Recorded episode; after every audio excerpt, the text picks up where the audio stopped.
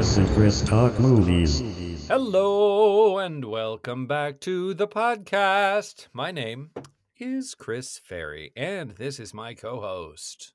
I am Chris Huddleston. And today we are talking about the 1995 film, The Passion of Darkly Noon. And they, they attacked us.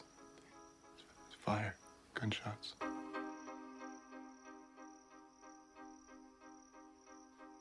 So my parents get killed. They were shot. Somehow I, I got away.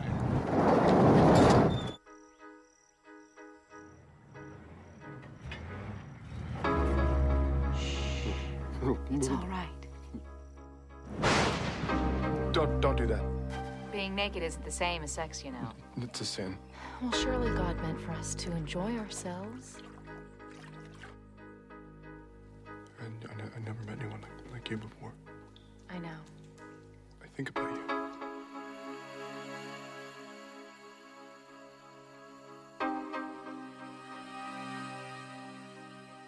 Callie loves Clay. She has since the first time she saw him. I know what you're feeling. I can see it in your eyes back there. Mm-hmm. Me wrong. Monster of the forest, boy. You know what it feeds on. Beautiful, young man, just like you. I love Clay. God can strike me down dead if there's something wrong with that. And then she commenced to tempt him, to tease him. Clay. That house where you're living now, I lived there. My husband found a girl at the edge of the forest. I knew she was evil from the start. You can walk as far into the woods as you have a mind to go. She tempted him to her, and she killed him. It ta- takes a, a witch to do that. Can I do anything? I'm just trying to sort something out, and when I've sorted it out, I'll be all right again. You're helpless in the spell of a witch. She's cursed you, son.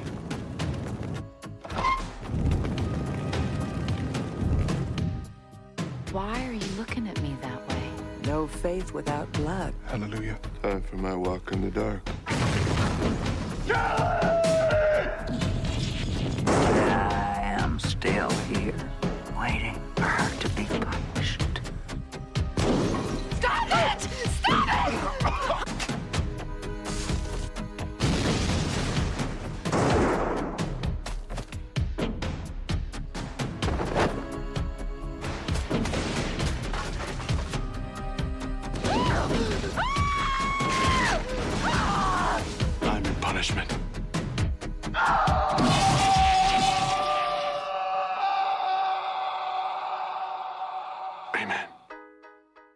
Okay.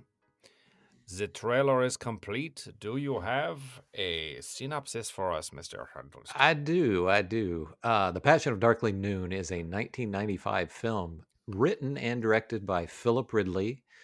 It stars Brendan Fraser, Ashley Judd, and Viggo Mortensen. And the synopsis is this After the death of his strictly religious parents, forlorn young Darkly gets lost in the woods. A truck driver, Jude, rescues the exhausted man who has only a Bible for comfort. He brings him to the house of Callie and Clay, two liver, livers, two lovers, Two livers. two livers who love in the forest. While Clay is away in the forest, beautiful Callie nurses Darkly back to health, and he develops an obs- obsession with her that is totally contrary to his upbringing a sexual obsession. When Clay returns home and Darkly sees the two lovers kiss, it is too much for him. Every night he hears them making love, which leads to Darkly's descent into madness. And to give you kind of an idea a little bit about this movie, uh, these are the top. It's kind of funny on IMDb to look at the keywords. So these are the top keywords masturbation, sleeping nude, sleeping naked, waking up naked, strong female. Wow. So, and this is listed as a drama mystery thriller. And I had watched this a long time ago. I had seen this once before, and you were completely unfamiliar with this, right, Chris? Never even heard of it. Okay, so you go first. Sure. Very I'll- dangerous. You go 1st I'll go first. Yes. There was really. a crossword. Not really dangerous, but There was a crossword puzzle uh, clue the other day that it made me think of that very quote. Is like something about um, an, a danger to Indiana Jones. And I was like, Ah. asps. You said in solid Very was was asp the asps the, That was the the correct word- answer. oh yes. that's great I love that yeah you Yeah. have to say that in the solid I think it might have even said "very dangerous" to Indiana Jones or something like that. Ah, I like Yes, Yeah. I like Very it. dangerous. You go first. it So so here's what I think. It was actually um it was a strange film. Uh I was intrigued by the casting. We got Brendan Fraser, we got Viggo Mortensen, we got Ashley Judd, and I thought, hmm, that doesn't sound like flavors that are going to go well together. But I think all of the actors did an admirable job.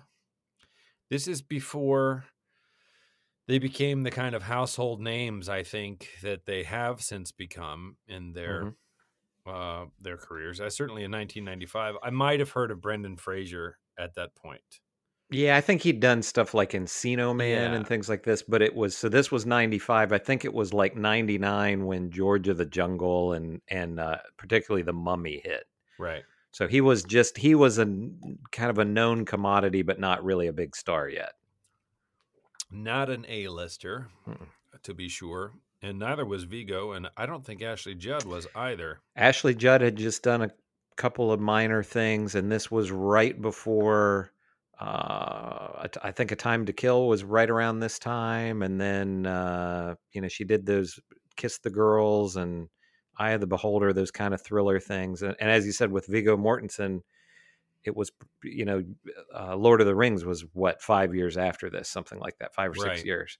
So yeah so they were all just right about ready to break out but if people had seen this in 1995 they might have not known who any of these people were. I love that story um, about Viggo Mortensen and the Lord of the Rings, where they offered it to him, and it was really a ten-year commitment to spend in New Zealand shooting these films, and he his impulse was to turn it down Mhm. just because he had a family and uh, at least one kid, uh, and that just seemed like a crazy commitment.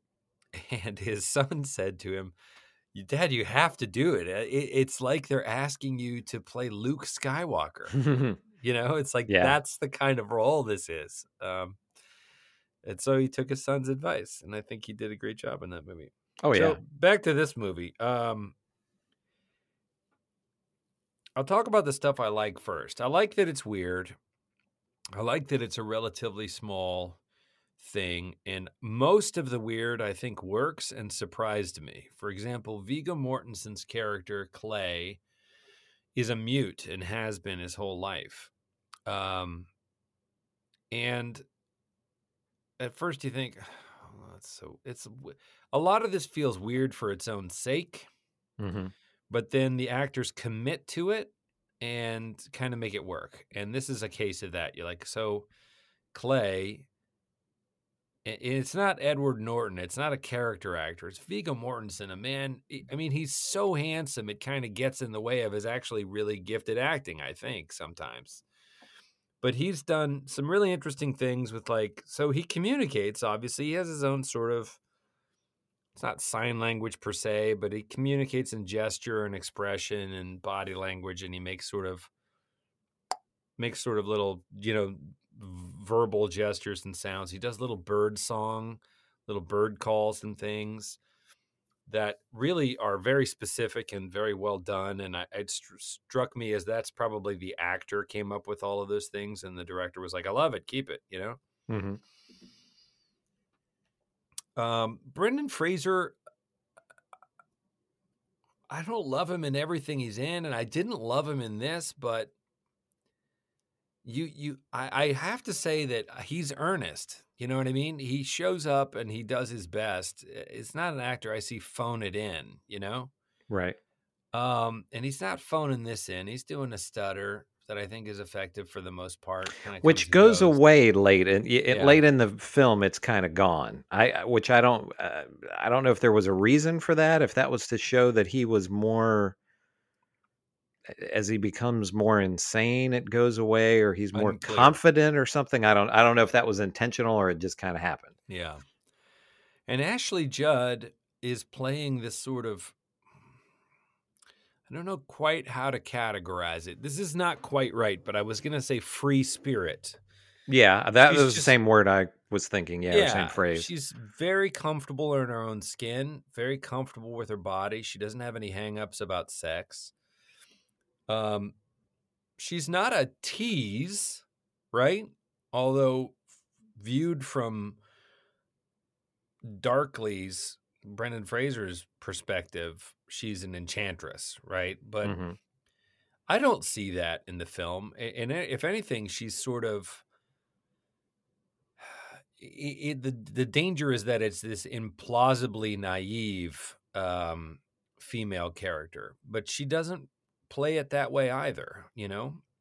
And and and when she delivers her lines, it's very direct and very straightforward, and not monotone or monochromatic, but almost that. And then when things kind of go south, as you know they're going to from the minute you lay eyes on this movie, Mhm. um, her distress and despair is real and and very clearly felt. And we all think, well, come on, you you couldn't see this coming. But I think in her performance, she really makes it. She's not stupid or naive. Uh, she sees that this guy's looking at her, but she knows that she's not deliberately leading him on. She's very clear with him about how much she loves Clay. And if there's naivete, it's just that she thinks, you know, she's giving this guy a chance to let it work out happily. And we, of course, as the audience, see that that is absolutely not. But we spend more time with Darkly than she does. Then there's some there's some elements of this movie that make it feel a little bit like a student art film. Like there's a scene where he goes down by the pond or a river or something, and there's a giant silver shoe floating by, and it's a long scene of him just sort of staring at this prop. Uh, this, you know, you could climb, a person could ride in this shoe, a big boat size silver like boot that later is on fire. You know, then it just feels like there's symbols in this movie. You know that that these things are supposed to represent things or themes that never really became clear to me Mhm. and thus they didn't quite chime. You know, I feel like I'm supposed to be capital G getting something out of this, right? You know, this is supposed Yeah. to mean things, but I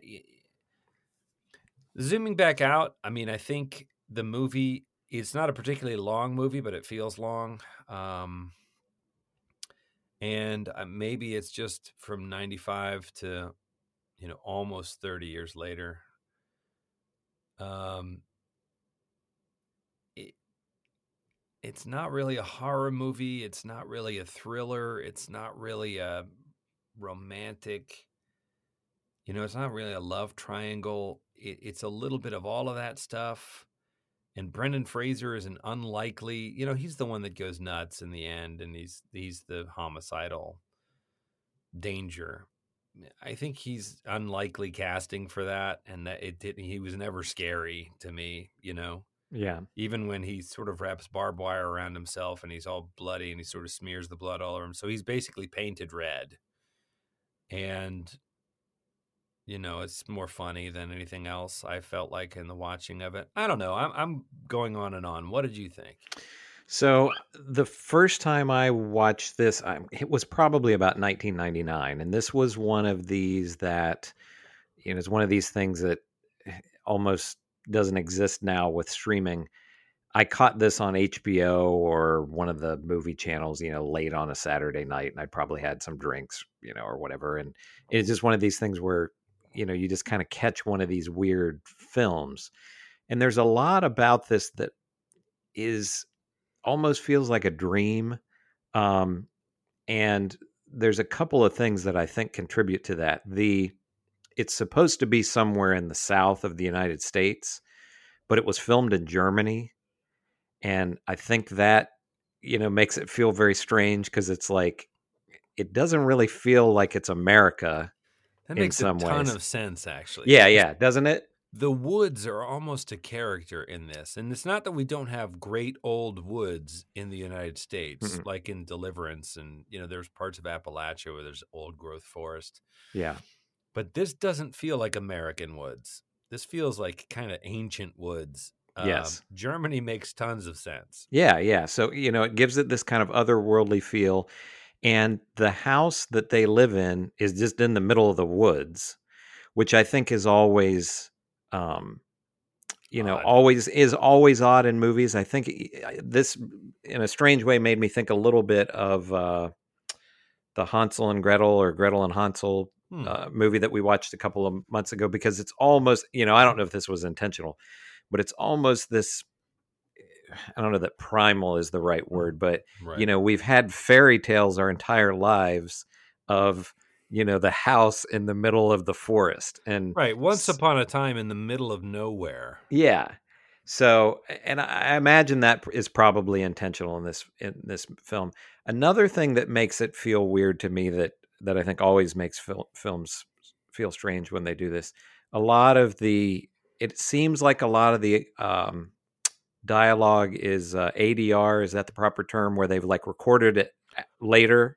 Yeah. because a lot of it, you know, it makes it it it seems dubbed almost, and there was a lot of it where did it seem just like when they're speaking, it was just kind of strange. I I, I just kind of wondered if a lot of it was ADR, um, you know, which It gives it, yeah, it didn't sound ADR to my ear, but I know exactly what you're talking about. yeah, you know, that where it just feels dubbed, sounds kind of dubbed, and it just gives a, you know, that always gives a bit of an otherworldly feeling, I think, to movies. So there's a lot of things that contribute.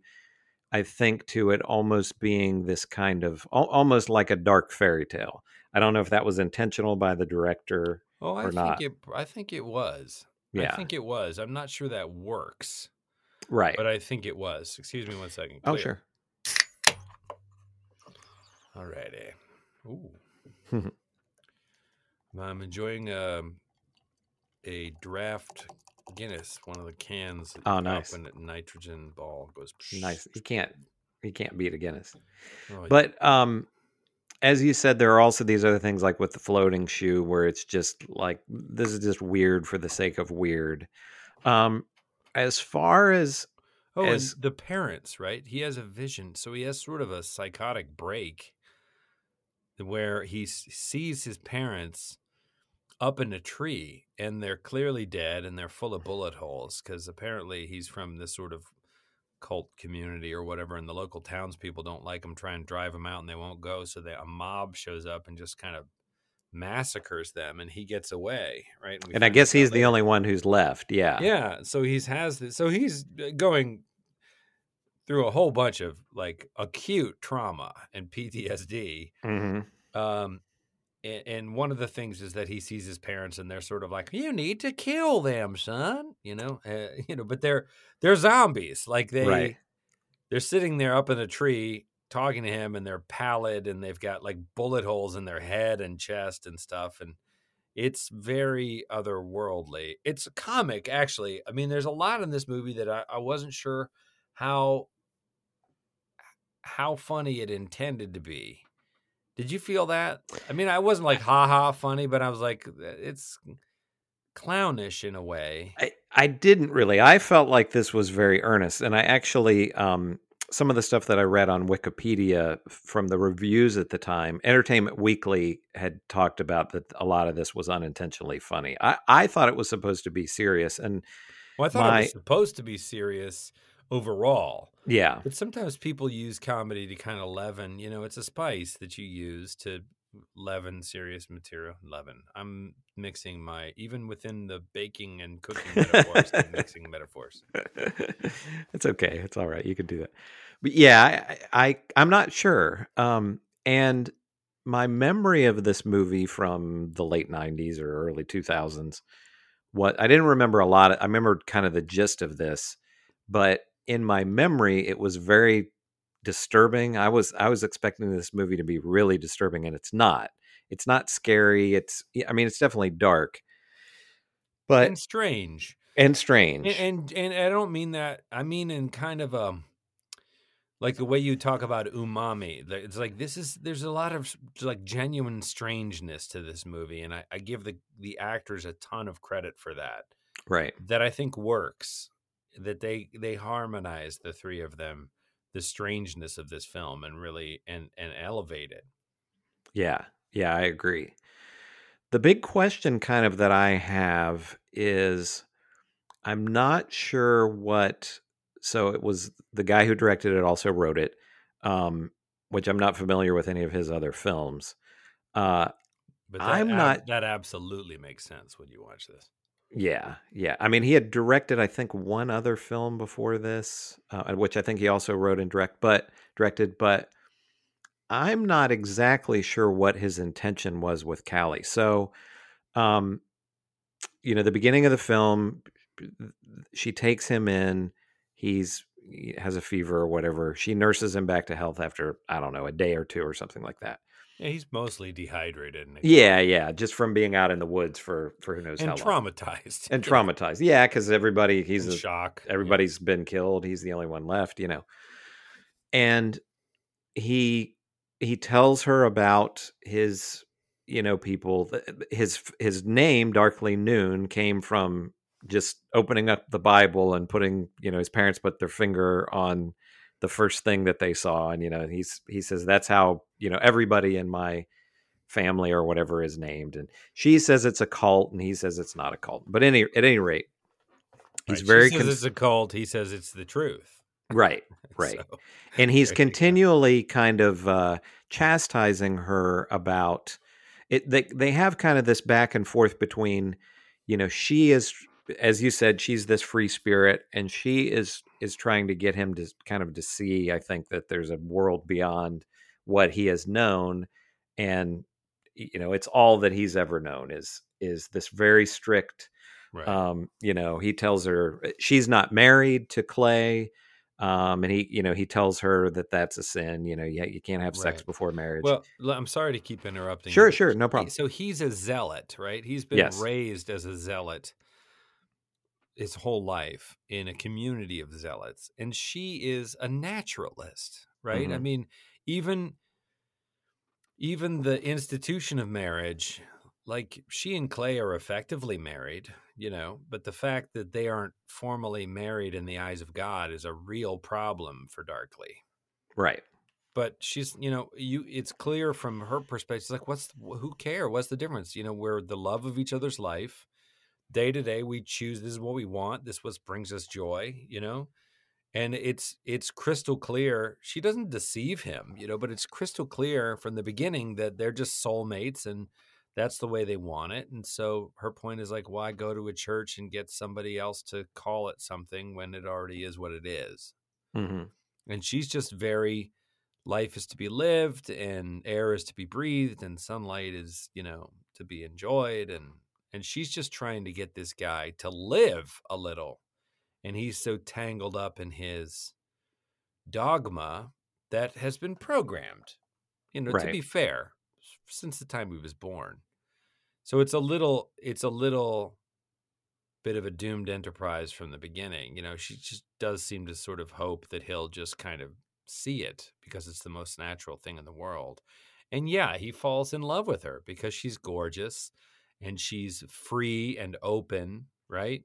hmm And comfortable and she doesn't have hang-ups the way that she he definitely does. yeah and that's the thing where i'm not exactly sure what he's trying to con- convey here because she you know she has these conversations with him and you know tries to to push back on you know the, get him to open up a little bit beyond you know everything that he knows and there's a scene where she takes him there's like a hot springs and she throughout the film she basically just wears these kind of you know thin dresses and it's the you know it's the summertime in the south of germany it's summertime in wherever they i think it's supposed to be north carolina and you know so she's sweaty all the time Yeah. and you know sweating through her dress and everything and um so she takes him to this hot springs and you know she gets in and she's uh, going to get in naked. Yeah she's gonna get in naked and, And that makes him intensely uncomfortable. So she doesn't, she leaves her slip on. right but she she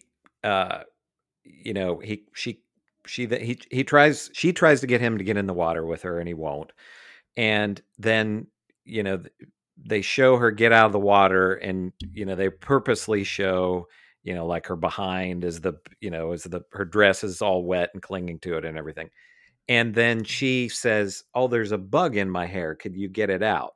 And she gets right up, you know, right up Yeah. to where she's right in his face and you know he pulls the the bug out and then she takes him to this cave and uh, she says you know this is my favorite place in the world and uh, she shows him there's a uh, like a hand is there hand, or i think he maybe does a handprint later in blood but there's like cave paintings in there you know and she says and he says you know they're talking and he says i think about you.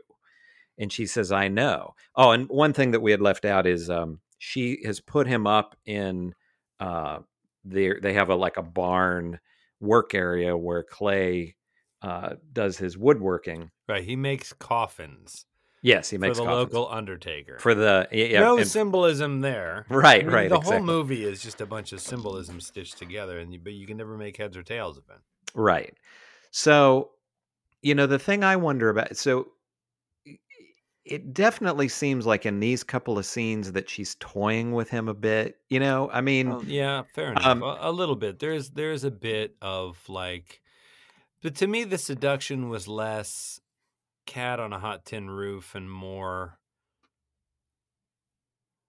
you know, like, you know, the way you sometimes might see a more experienced person teasing with a, you know, teasing a, a more naive person mhm. it's it's it's playful in a way but that scene for sure did feel like she was exploring the idea of seduction with this guy and you wonder if he had been um not because he's you know, it's obvious that he's a virgin. yeah Um you wonder if he's ever even kissed a woman before.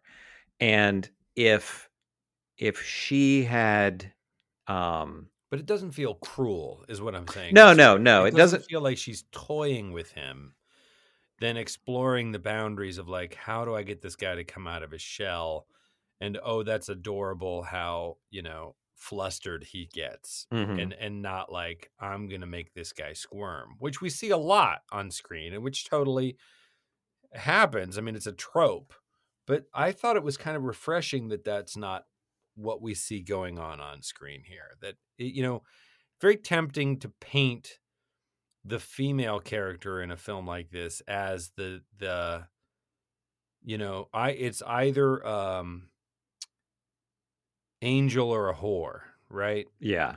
and certainly there's a mother-in-law character he meets in the woods who's Clay's mother that says she's a witch and puts all Yes. these out, you know, does deliberately gin him up and she's that's a great actress too. I can't remember her name, but she's terrific, perfect role for her. Yes. Um but I don't I feel like Ashley Judge perfor- Judd, uh, Judd's performance doesn't tumble into that here. It's interesting because late in the movie, when he so once Clay shows up, then he becomes very jealous of him. Um, and then that's what kind of leads him to he just kind of goes over the edge, you know, when he sees them together. And that's where, like you- said, he he wraps barbed wire around himself, I guess, to you know try to control his urges or, or whatever. But at the Yeah. end, when he total when he attacks them, um, and the Jude, the friend, shows up, uh, she says, "Did I do something wrong?"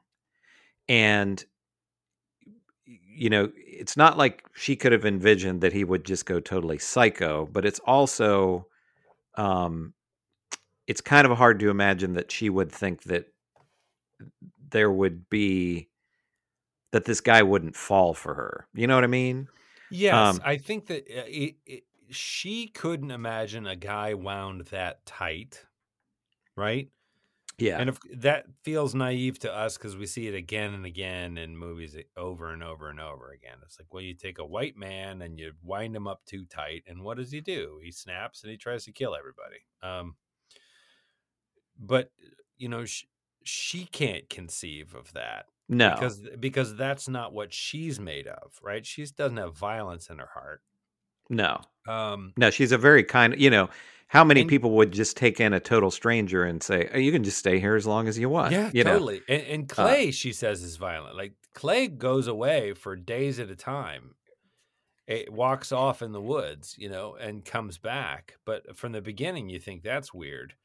Um, but then she's like, you know, don't, don't, you know, don't upset him. Don't make him jealous. He, Clay can be very violent, you know. Don't set him off. Like she's warning darkly. Right.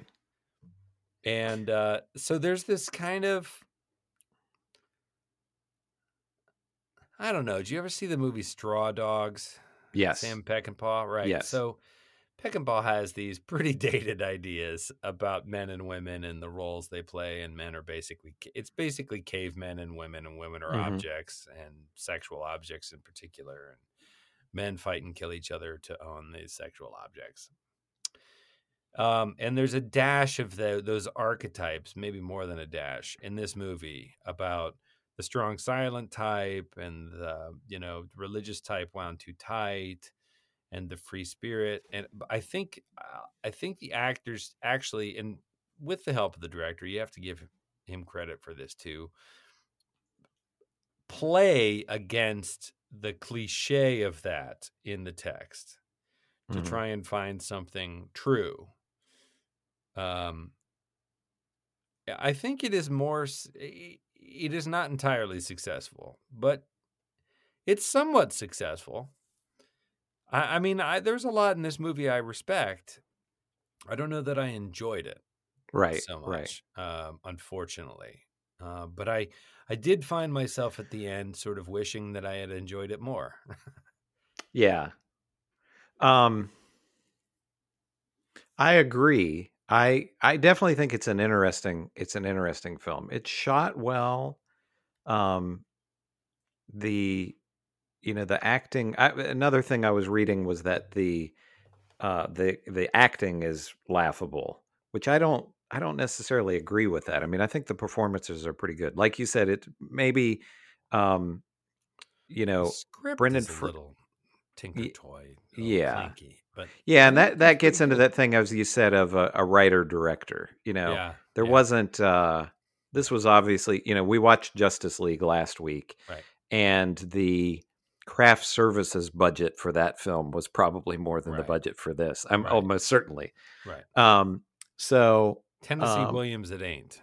Exactly, exactly. But one one thing that I wanted to touch on that you said there, you know, you brought up Peckinpah. Even with this movie, you know, this it's it's weird to think of uh 1995 as, you know, 25 plus years ago. But I think we definitely have 25 years of evolution on just how we look at relationships, you know, in society has has changed even from Yep. this point. You know, Yep. so there's still we were still not quite as caveman like as in when I don't know Straw Dogs was 1970 or 1971 or something like that. But st- we were still in a cavemanish era era, and you know, 25 years from now, uh, people are going to look back on now and and think, wow, how how could people have looked at you know things the way that they did? But Yeah. I just wonder with her character if he had been a little bit not quite as naive as as he had been, if he had, uh, you know, if he had kissed her, if he had tried to sleep with her or something, was she such a free spirit that she would have just said, "Hey, this is just you know what people do," and Right. I you love know, I'm not married. You know what I mean? just Tuesday afternoon. Like Yeah, yeah. The moment. I, I don't know. Maybe.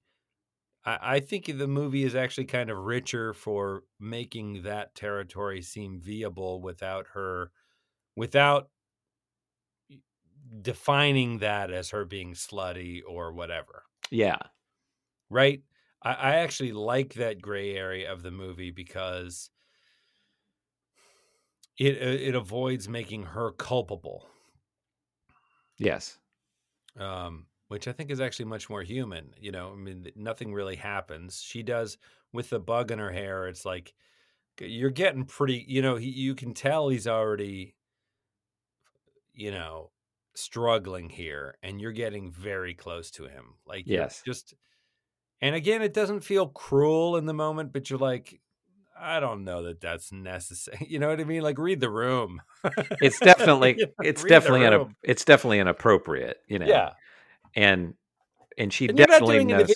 wrong. You know, Yeah. I'm not saying you're the bad guy. I'm just saying it's like, you know, this is. uh, and she's not completely naive about it. It's not like a girlfriend. No, that's and I'm not taking a saying bug she's out, you know. completely innocent. Yeah. either, but I feel like it's i- i- which is human. I just feel like in oftentimes on screen, it's sort of the female characters are either they're good and virtuous or they're you know bad and the cause of all the men's problems and Right. and, that's it's sort of written that way Mm-hmm. actually but it isn't directed and acted that way and i found that refreshing um in a movie that otherwise is painted in such primary colors Yeah. What did you think about this is just a very minor part, but what did you think about the friend, the with the truck? Was he so yeah let's There's talk a about little- the peripheral characters Yeah, there's a little bit of a subplot where he um uh where he tells Darkly that uh hey, um and I don't remember where it is that he's wanting to go, but he wants to get away from there because there's basically nothing going on and he's going to take Darkly with him. And Darkly you know kind of agrees and I don't know if it's if he can see what's happening there if he's like hey you know, I need to get this guy out of here because he's becoming obsessed with her. I don't know what his feelings are about her, this Jude, if he is in love with her too, or I thought maybe he could be gay too. I wasn't, uh, I wasn't, I was very unclear about Yeah, what, it was unclear how did you feel about him? I, I think that that all the peripheral characters are very thinly sketched. right? Yeah. So we meet him, we meet the Undertaker who comes in, and it's a strange performance because the Undertaker can't shut up. Right. the Mhm. Undertaker is a character that talks incessantly. Um, he has a flamboyance to him. Very kind of poetic with his speech. Yeah, and it's just nonstop blah blah blah, right? As Mhm. juxtaposed to Clay, who is literally mute, right? hmm And he's the Undertaker, so he represents death. And it, it's just a two dimensional. The guy doesn't have enough time on screen to really make it a three dimensional character, and it's not written as a three. You know, he's an he's a symbol of something in the movie, but I didn't. It wasn't clear to me what that was supposed to be. And the friend who can't wait to get out of town is more fleshed out, but it's the same thing. It's like I just don't. So, what are we? What are we doing with this guy? What does he represent, or what does he? I I think in some ways the friend is a kind of like the sort of what could be the potential outcomes of stuff like what if this guy hadn't found him lying in the road or what if he hadn't been able to stop in time or what if he does get out and start a new life or what if he takes darkly with him? How might have all of this been different right? Hmm um the gay thing is kind of interesting Eh, that would have been more interesting if that got fleshed out a little bit um he didn't seem to be in love with uh her beyond everyone seem you know she's sort of a ray of sunshine i think in the movie and everybody sort of falls in love with her you know Yeah, he could have just been. Uh, he certainly he just loves car- loves her but Mm. i don't know that it you know but he also recognizes that she and clay are sort of two forces of nature and that well that's what that is you know Mhm. but uh, so i, I don't i mean he sort of He- he seems like he loves her and he's attracted to her but he's not you know not in a way that threatens what she has with clay and it's almost as if doesn't he bring them groceries and things? It's almost yeah, like it's like it's he's the guy with the truck he comes in from town or whatever Right. And it's almost like the two of them. So Clay has completely built this house from scratch him, himself. And, you know, the it's kind drives of, all the way from north carolina to germany yeah, all the way from North Carolina to Germany. It's a long, long drive. Um, and but the the house is you know she uh there's a part where she's working on the roof because she says you know that everything is falling apart all the time so it's it's almost kind of like you know um Well, that's another thing. She says that like six times. Everything's it's all just it's all falling to pieces. It's all falling apart. I don't know if that was foreshadowing because when at the end when they have the big battle when uh, uh, Darkly attacks the two of them, he like the wiring is very bad in the house. You know, he just hits the wall with this weapon that he has, and it uh, you know it's it starts to rip the wires out and you know immediately starts a fire so i don't know if that was you know trying to set up those like this is this is not built to code you know this is so it could very easily you know start a fire but Yes. uh but I, I don't know if uh it, with jude if it's almost like um you know i i didn't think there was any uh you know he had any kind of ill will towards them or anything. It's uh, i kind of felt like it was almost like you know they kind of have difficulty taking care of themselves almost and because they're just so kind of weird that you know he feels like he needs to look after them a little bit. I don't, and I don't the know. Coffin making is can't be super lu- uh, lucrative. right yeah it's Yeah, they're just kind of they just kind of do what they need to do, right? Mhm. And he needs to go away and take his walks in the woods every now and then, and that makes her distraught. And but she's overjoyed. You know, she accepts. They accept each other for how they are, and I do get the sense that the friend is a little concerned about them. Like, Yeah. you know, this isn't sustainable. well and the yeah exactly and the um so there's a part where um somebody is shooting at them is that the is that the woman Yes. okay yeah and uh because it er, you know you don't see her and so early on you don't know if it's just like all the people that live around there that, that you know that she's almost kind of like darkly's people where they don't accept her and they're wanting to run her out but it but it turns out it's just that woman that lives in the woods also Right, in a right. trailer yeah right. so i don't know i mean The forest people. so what would you would you recommend this to people or I I think not actually. Um I wouldn't dissuade like I wouldn't say don't waste your time.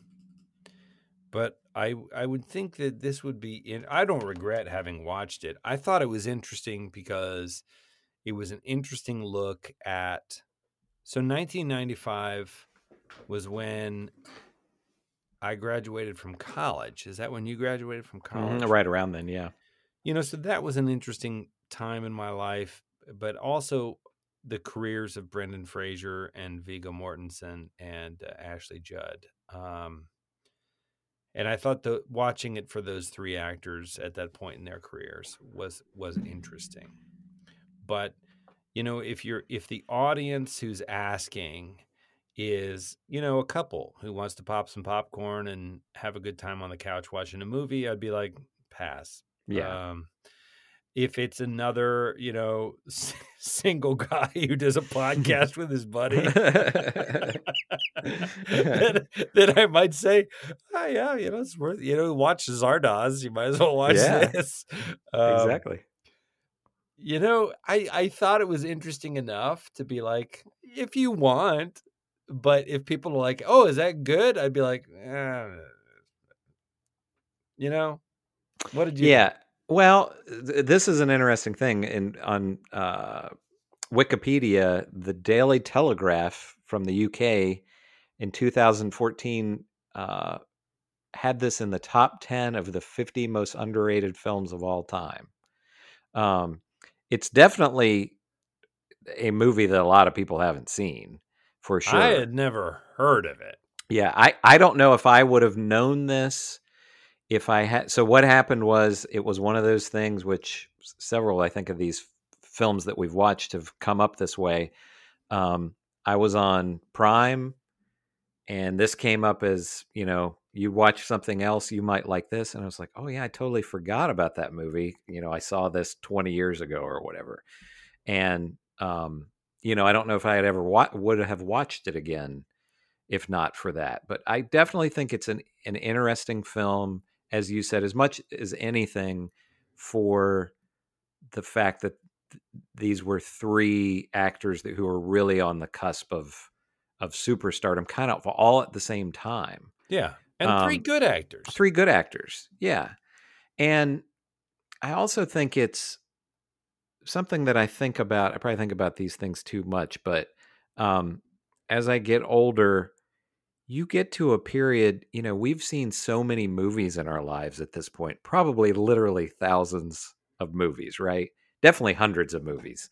Um, and you get to the point where you've basically seen everything from a standpoint of there is even a movie like this that is pretty weird and kind of out there and not you know definitely not intended for um this is an interesting contrast to justice league that we watched last week i liked this more than justice league i have to say um you know because that was a movie for a giant mass audience and this is not but you know what I mean? Where even a weird movie like this, you're just like, okay, I've seen this before. I've seen this before. I've seen this. You know what I mean? I admire it in small movie ways. You Mhm. know, as a as a person who has been involved in making small movies, I think this succeeds in artistic ways that are hard to do. I think Um, it succeeds more than it fails. It's not like it's a Yes, but it's it's aiming so high. I mean, it's really aiming for like it, it it's it's trying to bring a lot of like philosophical and archetypal stuff together in an artistic way that like harmonizes in this kind of like way and it, it just it doesn't it doesn't achieve that yeah. right I think And- that's the problem of a writer director on a a small budget film like this where you know there's not a whole lot of anyone there to be like ah maybe we'll cut this out maybe you don't need this in there you know he's probably trying to explore too many things i'm Well, for- sure yeah. For example, zoom out and you're like, what is this? Is this a horror movie? Is it a thriller? Is it a, you know, is it a love triangle? And he's like, yes, yes. And you're like, no, you get, you got to pick one. It's a movie, yeah right? I mean, so it's not a poem. Uh, you, you, you,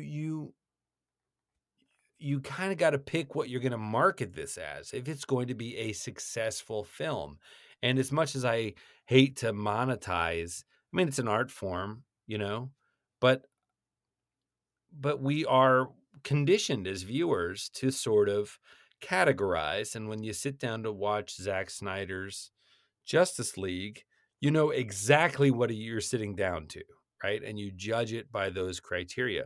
When you sit down to The Godfather, you know what you're sitting down to. And you say, that is incredible. Like the cinematography, the acting, the script, the score. Like this is this is incredible as a as a, you know, gangster mob uh, drama. This is the sort of epitome of the genre. And so this one, you're like, I don't even know what genre it is. My Mhm. wife was asking me, "What kind of movie is it?" I'm like, I, I don't it's know." Kind of all over the place. It's it's weird, is what it is. It's uh, it's trying to be a bunch of things, and it doesn't succeed in being a bunch of things. Right. And I think, you know, symbolism in films, you know, symbolism, it can be too on the nose, but also it can be so obscure that, you know, like we're watching it and, you know, both of us had the same reaction. What is this giant shoe floating down the river supposed Right. to be? I don't know what that's supposed to symbolize. But early on in the movie, when when the guy uh, takes him in the truck, I think he's kind of sprawled out with his arms on his side, on his sides, and it's almost like a Christ-like pose, you know. And it's the passion of Darkly Noon, you know. So it's like, okay, Get it? we're yeah, get, Get it, it? Yeah. We're putting a bunch of biblical stuff in here, you know. yeah, he's but, a but it doesn't go Christ-like deeper figure. than that. It Right, doesn't go deeper than exactly. that. You're like, well, I get that, but you know, and Yeah. when when they did Schindler, when uh, Spielberg did Schindler's List, it was black and white, right? And then he sees the little girl in the ghetto, and they colorize her coat red, right? So he sees the red coat later, and it's like the red balloon. I mean, it's not. He's not the. He didn't invent that. hmm But that's very on the nose, right? That's a that's a single use of color in a black and white film to point out something, and it there's no subtlety to it, right? It's a big silver hammer hitting that note. but Spielberg's a master director, so right. Yeah. you know, and there's enough else going on in that movie that you get. I mean, that that whole movie. I'm not saying it's not a good movie. I'm just saying it paints in um, in huge emotional colors, right? So of course it's black and white, right? Because it's it's an operatic subject matter and it's an operatic. It, it's just that movie is exhausting to watch, not only because it's so tragic, but because it's just body blow, body blow, potty blow, potty blow, right? Mhm. And so you can pick that apart and you can say, Spielberg, couldn't you have been a little more whatever? But you don't fault the guy. You know, those are choices that the filmmaker made, and you weren't confused. you know, you weren't watching and be like, what's happening? Like, he took you by the hand and he led you through this film. And in this one, you feel like somebody dropped a thing in your lap and you're like, wait, is that a grenade or a pine cone? is it a pine cone? If so, what does that mean? Why did you drop this in my lap? And right. Yeah. if it's a grenade, you're like, what the hell? I mean, it's just like you don't. That Mhm. shoe is a perfect example. So then some carnies show up later, and they're like, "Oh, we our train flipped over or something in the river, and you know we lost our shoe." And it's kind of like they're dressed up as carnival people, but they never explain what how the shoe was part of their act. It, and so it's supposed to be like, oh, that's closing the loop. But you're like, I still don't know what happened. Yeah, what it's trying- mean? Yeah, it's trying to explain the shoe, but it doesn't do it well, and and it, yeah, that that was one of the worst bits to me in the movie. I I felt like they would have been better off just never explaining, trying to oh, explain the shoe. tie off the shoe, and you're like, no, you Yeah. just need to not have the shoe in the movie. Like, what's yeah, this Yeah, for sure. supposed to mean? Or is it supposed to mean this is all meaningless? This is has as much meaning as a giant floating silver boot, a flame in the lake. Oh, I like, imagine. Well, in that case, why did I watch it? Yeah, my guess was it was supposed to mean something, but it's just apparently it went over our heads, you know. But but I, I would say, you know, like you said, uh, kind of the same caveats. If you like artsy, kind of weird, dark movies, and you want to see these people before they were stars, I I would say go for it. And it's also, you know, sometimes art house films like this can be it's not really slow super slow paced i mean there's kind of always something happening and there's not a lot of super long takes um you know where it just drains you i don't feel um Right. so uh but people who are you know not into the artsier you know they like people who like the more b movie kind of things that we uh cover a lot on this show are probably not going to be into this i would say it's a 5.6 on imdb which i i'd put it somewhere around there you know five five and a half something like that Yeah, that seems about right to me. i I don't know the number right. of yeah yeah i don't know the number of um oh it only has wow 3569 is it's 5.9 3569 uh ratings on imdb that's got to be one of the lowest numbers i've ever seen Yeah. So I mean, yeah, not it, again. You want to see an under a very very underseen movie? Uh, go for it. And I mean, this is neither here nor there, but Ashley Judd is just gorgeous in this movie. Um, Yeah, yeah. I but I think she I think her performance is is more nuanced. At first it seems very surface. But as you watch the film and you get into this, I think there's some subtle stuff she's doing. I I really admired her performance in this. And I Mhm. how all of them. and yeah, all of them are good. her and Viggo's in particular, and to a lesser degree. I mean, I think I remember young um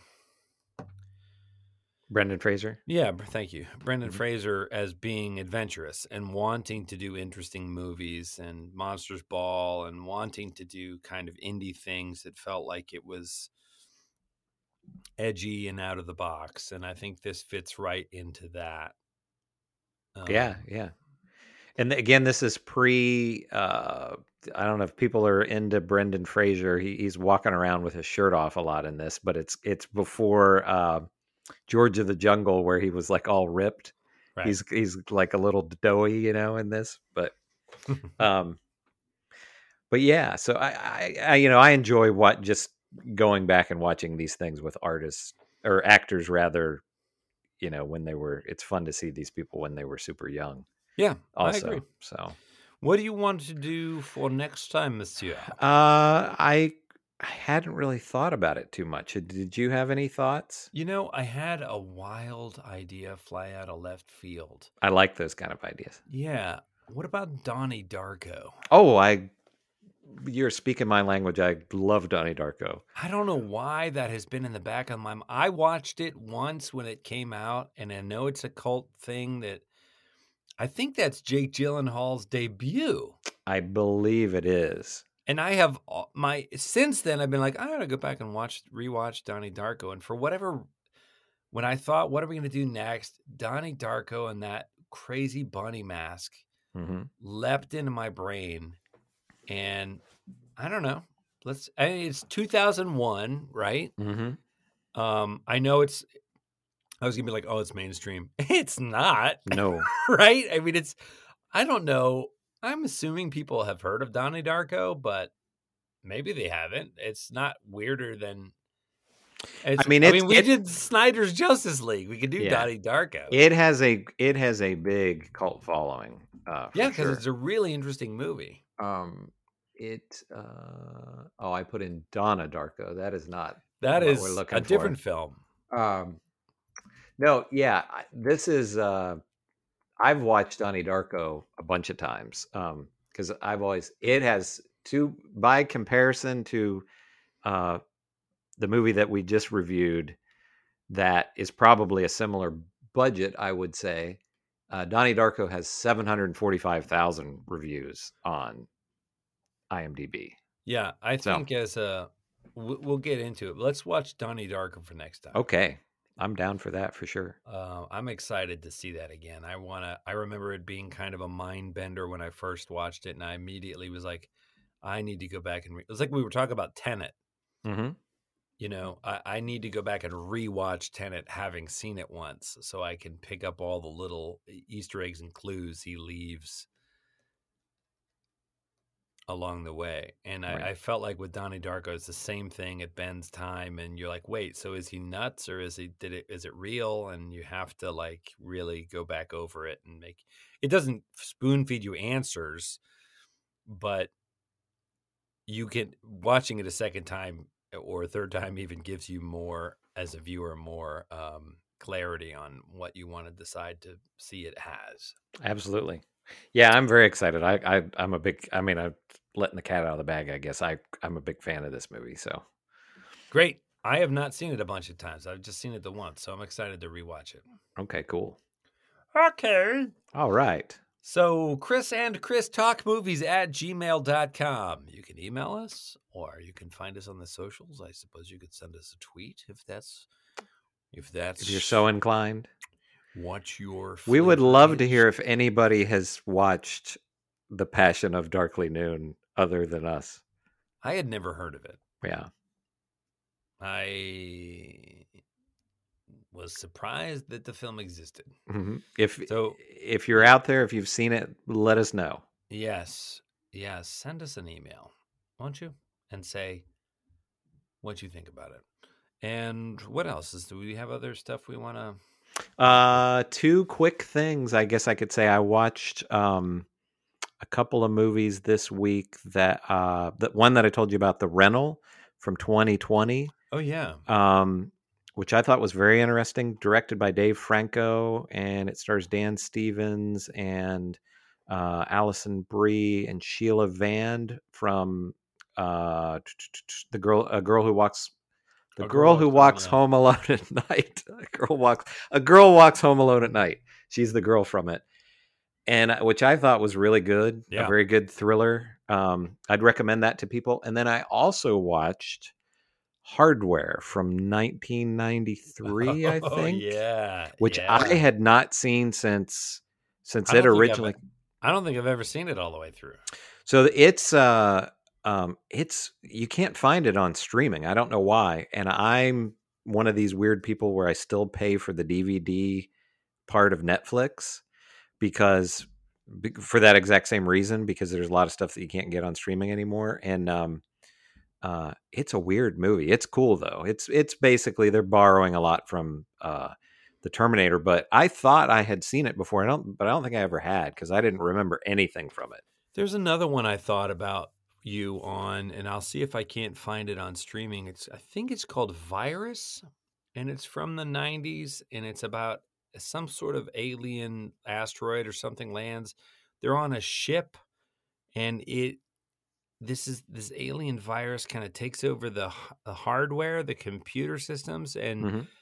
it makes cyborgs out of the crew.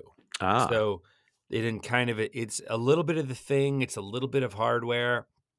It infects the crew and turns them into like half human, half you know uh, erector set monsters, and it's got um, it's. I, I two beers and I'm already forgetting people's Uh-oh. names. Um, Donald Sutherland is the Oh, captain okay. of the ship yeah. and I feel like there's at least one other recognizable name in it. Um, but I thought it's right in our wheelhouse. I'm Oh, not really in the mood Jamie for Lee- it this week. Yeah. Yeah, I think it's Jamie Jamie, Lee Lee Curtis. Um, Oh, I- cool. Yeah. I'm not really in the mood for it this week. I, I de- I'm excited about Donnie Darko, but we ought to put that on our spreadsheet too. Yeah, yeah, for sure. There's a lot of, you know, this is one of these things that I, I've, there's a lot of um, these 90s um, films that, uh, you know, that I just missed for whatever reason, you know, late 80s through, through late 90s, early 2000s that I just didn't see. And it's fun to go back and, um, you know, and check them out. So yeah, that that that is one that would definitely be in our wheelhouse.